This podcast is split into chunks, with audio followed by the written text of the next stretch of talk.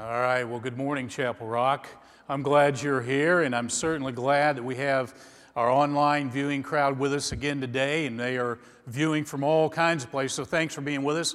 And if you have the opportunity to get with us, if you're from the local community, man, come on and join us some Sunday and be a part of things here. We're glad you're doing that right now and being a part of our worship here this morning.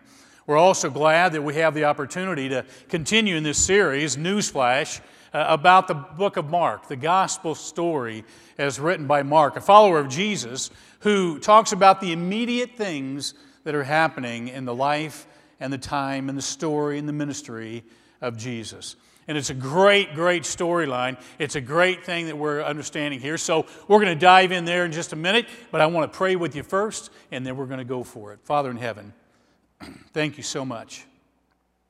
Thank you, Father, for giving us um, healing both physically, spiritually, emotionally, mentally. Father, we're grateful for the way, the way you work in our lives. We pray you'll continue to do so. Now, God, be with us as we dive into this passage. And Lord, help us to understand what you're trying to teach us so that we might bring you glory as we live it out in our daily lives. We pray it in Jesus' name.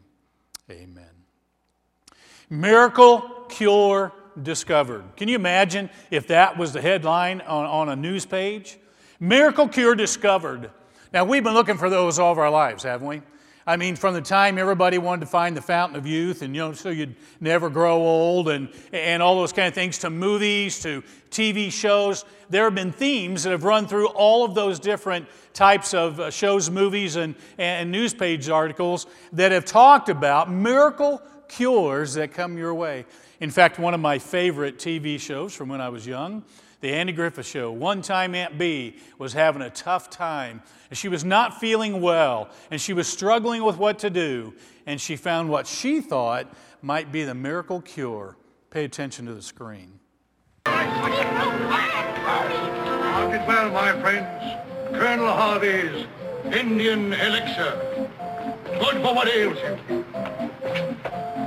Are you feeling tired and run down? Do you drag yourself out of bed in the morning? Does life seem hardly worth living? Then, friends, give me your attention, your undivided attention. Oh, heck, it's just another commercial. Come on, Aunt You run on along home. Opie, I want to listen. Okay. My mission in life is health, is zest, is vigor, is the joy of living. Now, what I offer you, my friends, is no medicine. It is far more than that. It is a tonic, an elixir, to purge the body and lift the spirits, to put a light in the eye and a spring in the step, a lilt in the voice, and hope in the human heart. Breathes there a man with soul so dead he can say he is not interested at only one dollar a bottle? Please, friends, I know the price is ridiculous. It only helps defray the cost. While the supply lasts, do I hear a voice? I'll take two. Ah, there speaks someone in whom the spark is not dead. Are there others? Step forward, please. I take one. One for the lady. And you. And one for you. All right, Aunt Bee would take two. You know, she wanted two bottles of that because it was going to be the cure that was going to take care of what ailed her. And we've been looking for those all our lives. We've been looking around for those kinds of things to take care of ourselves, to find that miracle cure. In fact, I'm going to put some things on the screen right now. Here's one. It's called a miracle elixir. It cures all ailments, including frayed nerves, melancholy, bossiness. Hmm hair loss, and last one, bad singing. How do you like that? You take a little bit of this, you can sing, you know, like everybody else. We'll see the next one, and that next one says snake oil. Now, that should tell you do not drink this, right? Snake oil, it cures everything, particularly prepared by the Old West Property LLC. Now, they sold those on the old uh, Western Front, and people bought them all the time. We have another one, and this one snake oil relieves instantaneously, immediately. Hmm, does sound familiar? The Gospel of Mark says that Jesus worked in immediate ways, and if you read in the small print, it cures all kinds of things headache, neuralgia, toothache, earache, backache, swelling, sprains, sore chest, swelling of the throat, contracted core and muscles, stiff joints, wrenches. I don't know what that is but uh, it'll cure your wrenches, okay? and uh, dislocations, cuts, and all kinds of things. They'll cure those. Now, here's the next one. I really like this. All these bottles and, and the different names. You could find these in the old Western Front, even in some of the early pharmacies we found in cities and towns. And then the next one I really like this one, uh, uh, and it cures cholera, neuralgia, rheumatism, paralysis, uh, uh, all kinds of things, measles, scarlet fever, epilepsy, mercurial eruptions, chronic abscesses, uh, necrosis. But the one I like the best is right at the very top. It says it cures female complaints. Men, how many do you want right now? Yeah. Just kidding. Just kidding.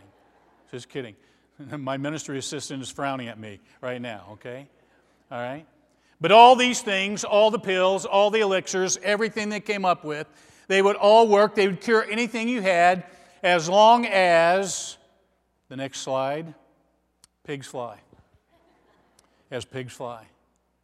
Now, we've had miracle cures come about recently in uh, Great, uh, Great Britain, British Columbia, and other places. They've had a guy that they tested out. He was a seaman and he worked on big barges, that kind of thing. They found out that he was terminally ill. His name was Simon Lamont Brown, 50 years old. They told him he was going to die within two weeks. They put him in hospice care, and a doctor said, We have a new drug. We haven't really tried it on anybody, but let's try it on you. Your insurance will pay for it. And so they did. And within three to four weeks, he was up and walking. Another few weeks, he was out doing what he wanted to do. He was feeling pretty good. They said, Now, the illness is still in your body, but it is at bay because of this miracle cure. Miracle cure. A 74 year old woman had cancer diagnosed in her leg. The doctor said, The only way we can save you is to cut off the leg. She said, Please, please don't do that. She prayed. She kissed her cross. She prayed again. Within two weeks, the nodules on her legs were going away. Within 20 weeks, they could find no cause for her cancer. Hmm. Miracle cure? I don't know. Maybe God took care of that one. You see, we have all kinds of stories in our culture, in our world today, but the one that I want to draw your attention to is the one that's found in the Gospel of Mark. It's a story about a leper, a guy who had a disease, and he decided the only way he could take care of it was to come and see Jesus. And, and if this story doesn't resonate with everybody, and if this story would have been able to be put into the paper headlines, while Jesus was in Galilee doing all these kind of healings, guess what? The headline would have read, Miracle Cure Discovered, with a big picture of Jesus right underneath. In Mark, the first chapter, you find this passage. A man with leprosy came to Jesus and begged him on his knees, If you're willing, you can make me clean. In other words, you can heal me. And Jesus was indignant and he reached out his hand and he touched the man. He said, I am willing. And then he said, Be clean. Immediately the leprosy left him and the man was cleansed. And Jesus sent him away at once with a strong warning given. He said, See that you don't tell this to anyone, but go, show yourself to the priests, and offer sacrifices that Moses commanded for your cleansing as a testimony to them. Instead, the man went out and began to talk freely. He spread the news. As a result, Jesus could no longer enter a town openly, but he stayed outside in some really lonely places. Yet the people still came to him from everywhere. Miracle, cure, discovered. My goodness, how, how many times we want to have that in our lives? We'd want Jesus to heal us, not just physically, but maybe mentally or emotionally, and specifically spiritually. We would want to have that miracle cure come into our lives as well. So, what, what takeaways do we have from that story? What can we learn today about that miracle cure that only Jesus could deliver to that man who had leprosy? Well, first of all, I think we have to understand this. When, when God touches you, he, it changes us. God's touch changes us.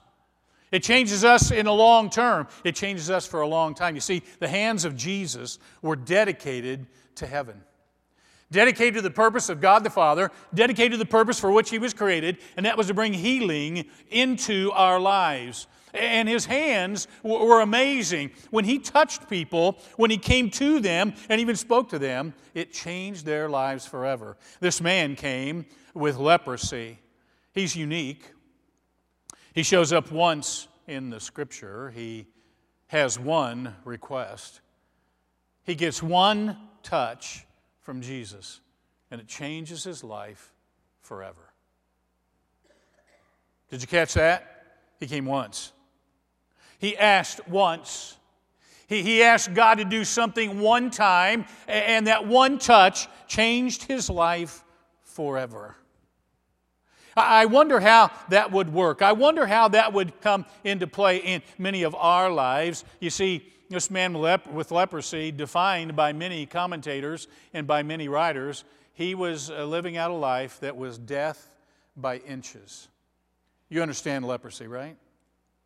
Leprosy was a disease that affected the circulation system in your body, and it would show up as sores and open lesions on your skin, and yet it was destroying your nervous system on the inside.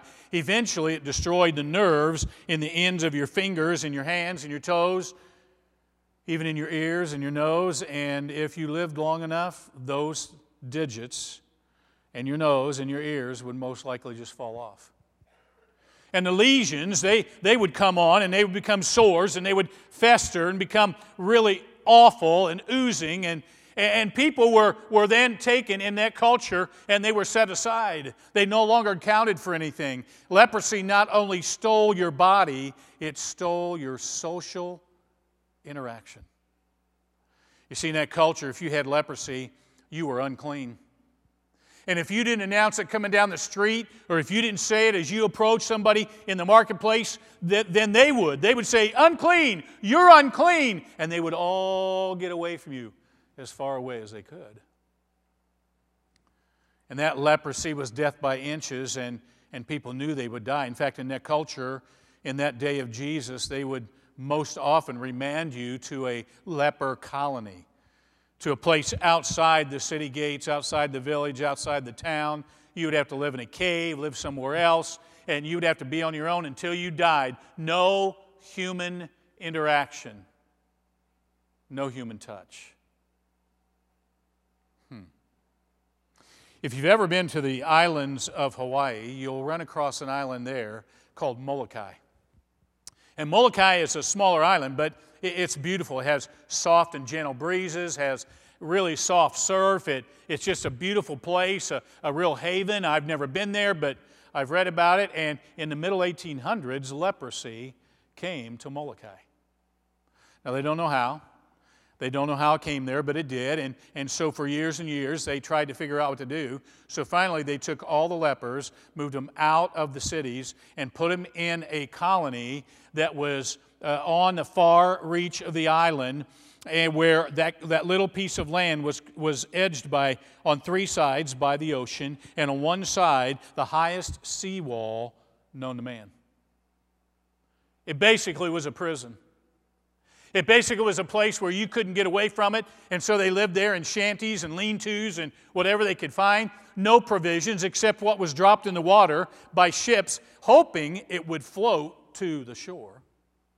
Because they didn't want to breathe the air you were breathing, and they didn't want to touch you, and they didn't want to be around you because you were leprous. You had a disease, and no one wanted to be around you. Eventually, in 1873, a Catholic priest, Father Damien, decided he would do something about that. He had ministered for 10 years on the island, so he moved into the leper colony. And he said he became one of them. When he had church services, he didn't say, Well, brothers and sisters. He said, We lepers. And he hugged the kids and he hugged the adults and he ministered to them and bound their wounds and took care of them and offered them communion and touched them in ways that they hadn't been touched in years. And he literally did become one of them because he contracted the disease, and in 14 years later, Father Damien died. The only human touch that those people had had, some of them literally their entire life, was Father Damien. You say, well, Pastor Fred, why do you even tell us that story? Well, it's because we don't build colonies anymore. Basically, leprosy is handled by the medical community, but I do know this. We oftentimes build barriers, we build walls, we turn away, we duck our eyes at people who are different, a different skin color, maybe odd, maybe they're less educated, maybe they don't wear the clothes that you think they ought to wear. Maybe they don't drive the car you think they ought to drive. Maybe they don't live in your neighborhood because your community is a good one. And we build those walls and we treat them like lepers. I grew up not just a few blocks from a guy who was my age. I went through school with him, elementary, junior high, and then high school, and, and he was a little bit odd. Nobody really built friendships with him. Nobody really wanted to be around him. He didn't have a lot. His parents were kind of poor. He, he struggled uh, socially. He was very awkward. His hygiene wasn't great. And so people steered clear. And I did too.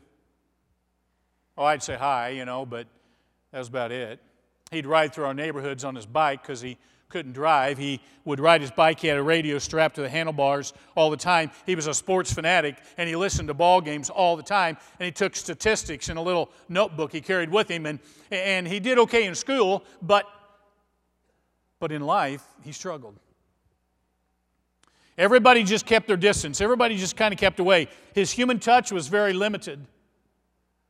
In our junior high years, I learned a valuable lesson from one of our coaches when we were choosing up sides to play flag football in PE, and, and I was choosing, and it came down to him, and, and I got him on my team, and, and I was really distraught because I was super competitive in those days, unlike today.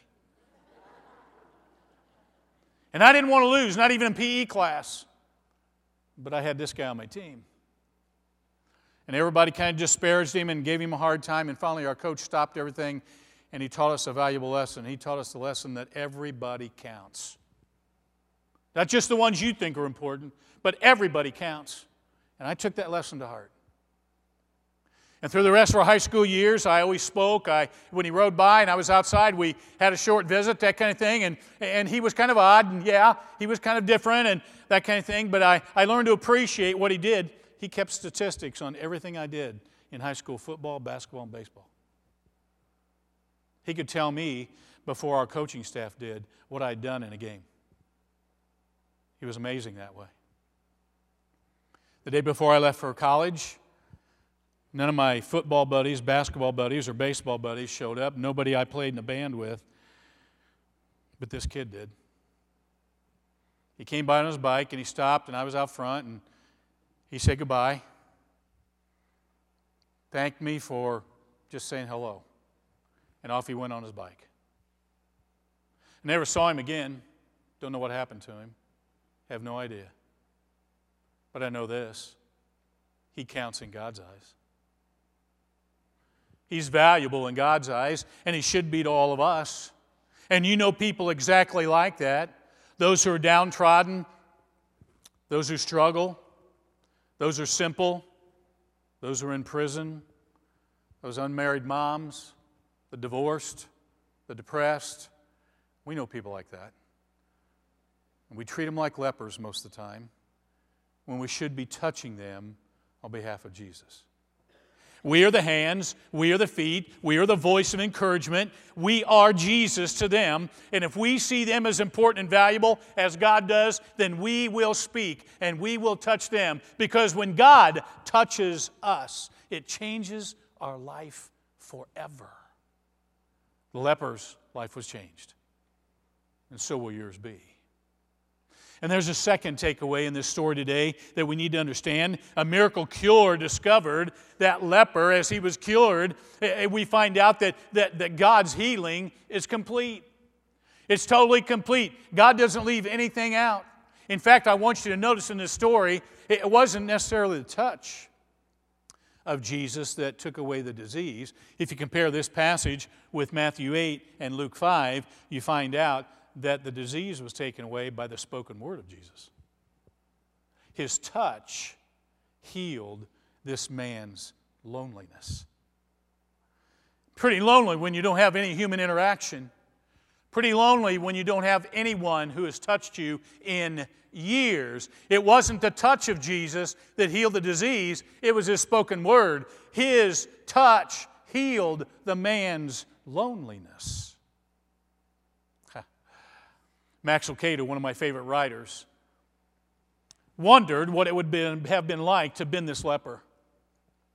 And he wrote it down in a little storyline from the time that he met Jesus. I want to read that to you today because he says it so much better than I would. Listen very carefully to the words from Max Lucado. The leper speaking. Now, the look of Jesus is what made me take the step I took today. Of course, it was reckless. Of course, it was risky. But what did I have to lose? He calls himself God's Son. Either he'll hear my complaint and kill me, or accept my demands and heal me. Those were my thoughts. I came to him as a defiant man, moved not by faith, but by a desperate anger. God had wrought this calamity on my body, and he would either fix it or end it. But then I saw him. And when I saw him, I was changed. You must remember, I'm not a poet, so I can't find the words to describe what I saw. All I can say is that the Judean mornings are sometimes so fresh, and the sunrises are so glorious, that to look at them is to forget the heat of the day before and the hurt of times past. And when I looked at his face, I saw a Judean morning. Before he spoke, I knew he cared. Somehow I knew he hated this disease as much as, well, no, maybe more than I hate it. My rage became trust, my anger became hope. From behind a rock, I watched him descend a hill. Throngs of people followed him. I waited until he was only paces from me. Then I stepped out. Master, I called. He stopped and looked in my direction, as did dozens of others. A flood of fear swept across the crowd. Arms flew in front of faces. Children ducked behind parents. Unclean, someone shouted. I don't blame them. I was a huddled mass of death, but I scarcely heard them, and I scarcely saw them. Their panic I'd seen a thousand times. His compassion, however, I had never beheld. Everyone stepped back except Jesus. He stepped toward me. Years ago, my wife had stepped toward me.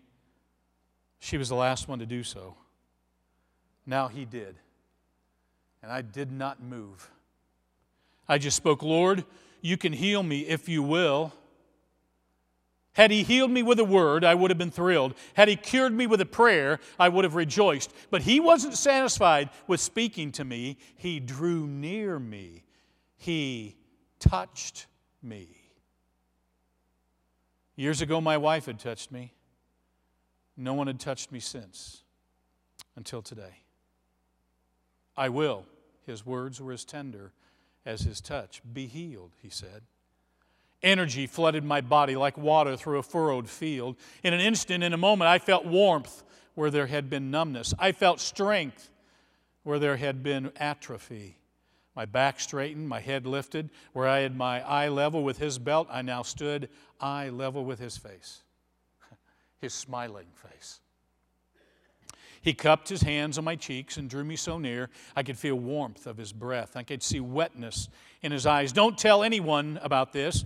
Go and show yourself to the priest and offer the gift Moses commanded for people who are made well. This will show the people what I've done.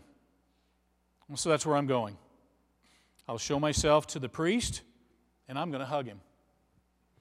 And I'll show myself to my wife, and I'm going to embrace her. And I'll pick up my daughter, and I'll embrace her. And I will never forget the one who dared to touch me. He could have healed me with a word, but he wanted to do more than heal me. He wanted to honor me, to validate me, to christen me. Imagine that. Unworthy of the touch of man yet worthy of the touch of God. You've felt that touch before, haven't you? Hand slid in your hand at a funeral? A hand upon your shoulder during difficult times? A teacher when you were young wiping your tears because no one would play with you on the playground? The prayers of your friends that have been revealed and answered in your life. You felt that touch. You've known that touch of God in your life, and you can do the same. You have God's hands if you surrender them to heaven. You have God's voice if you surrender it to heaven, and you will become His servant. You can be the touch of God in somebody else's life. You can write a card, you can write a note, you can bake some cookies, you can make a meal, you can go and visit, you can see, you can text, you can make a phone call. You can touch somebody's life the way God has touched yours. You see, so often we forget about the fact that people all around us feel like lepers. They're the disassociated, the dysfunctional, the depressed, those who don't feel like they belong. And yet, God calls for us to be His hands and His voice his feet to carry us toward them, and for us to begin to touch their lives the same way God touches ours. And we know that He'll use us. I find it interesting in this passage that He prayed this prayer God, I know you can, I pray you will. That should be a prayer that we pray every single day. God, I know you can use me. I pray you will. I know you can heal me. I pray you will. And you know what? God will answer those prayers. And He'll use you in a significant way, in a way He's never used you before. I also find it interesting that Jesus touched the man and said, Now don't tell anybody what I did. and what happened? He told everybody. And I find it odd that Jesus said, Now go and make disciples baptizing them in the name of the Father and Son and the Holy Spirit, teaching them to observe all that I've commanded you. And lo, I'll be with you always, even to the end of the age. And we say nothing. That doesn't make sense. That Jesus told this guy not to say anything, and he did, and he tells us to say everything, and we don't. We are the hands, we are the voice, we are the ones who God will use to touch this world for Him. Because one touch from the Master, one touch from God, changes us forever. And His healing, be it physical, emotional, mental, or spiritual, is complete. Just a few scriptures, real quick. I want you to see these and I want you to know them. 2 Peter 3 9. The Lord is not slow in keeping his promise, as some understand slowness. Instead, he is patient with you, not wanting anyone to perish, but everyone to come to repentance. We go on. 1 Timothy 2 3. This is good, and it pleases God, our Savior, who wants all people to be saved and to come to a knowledge of the truth. We go on to 1 John 1 9. If we confess our sins, He's faithful and just, and will forgive us our sins and purify us from all unrighteousness. And then Hebrews in the eighth chapter For I will forgive their wickedness. And God says, And I will remember their sins no more. When God touches your life spiritually, He's not going to remember your sins. When God touches your life and heals you from your sin, He will not remember what happened even the day before. That's His promise. And now we become His messengers to help touch this world, to heal them from what they struggle with. We need to go. We need to be the touch of the Master to everyone else. It's the old gospel song that rang true in my mind over the last three or four weeks as I worked on this message. Oh, he touched me. Yes, he touched me. And oh, the joy that floods my soul. Something happened, and now I know he touched me, and he made me whole. If you need to be touched today, you need to come down front. If you have a prayer need in your life and you want one of our spiritual leaders, one of our elders, to pray over you, they're going to be down front with our other counselors as well. We've asked our elders to come because James says if you're struggling, you ask your elders to pray. They're going to be down here with our other counselors to pray, to talk, to visit with you. You know, that touch of the Master is something we forget about, and all of us have felt it ourselves. Now we need to be giving it to someone else. But if you need that touch today, if you need that cure, that miracle cure that only Jesus can deliver, why don't you come down front? I'm going to pray, we're going to sing. Let's do that. Father in heaven, thank you so much for the story that we have in front of us today of a leper who came one time, asked for one touch, one healing, one request, and you granted it. Father, some of us have been on our knees before many times, asking for your help. We're asking again for your touch. Father, today, as people come, they'll have the opportunity to, to meet up with folks who will pray and be your voice and your hands to them. And I pray that your touch will overwhelm them as well. God, please, today, would you move among our people and those who need that touch from you? I pray they'll come down front and receive that today. If they need to make a decision for Jesus, if they need to have their sins forgiven and forgotten about in heaven, never to be mentioned again, Father, then I pray they'll come today and make Jesus their Lord and Savior. Whatever we need to do, Father, we're looking for the touch. We pray it in Jesus' name. Amen and amen. Won't you stand with me today as we sing this decision song?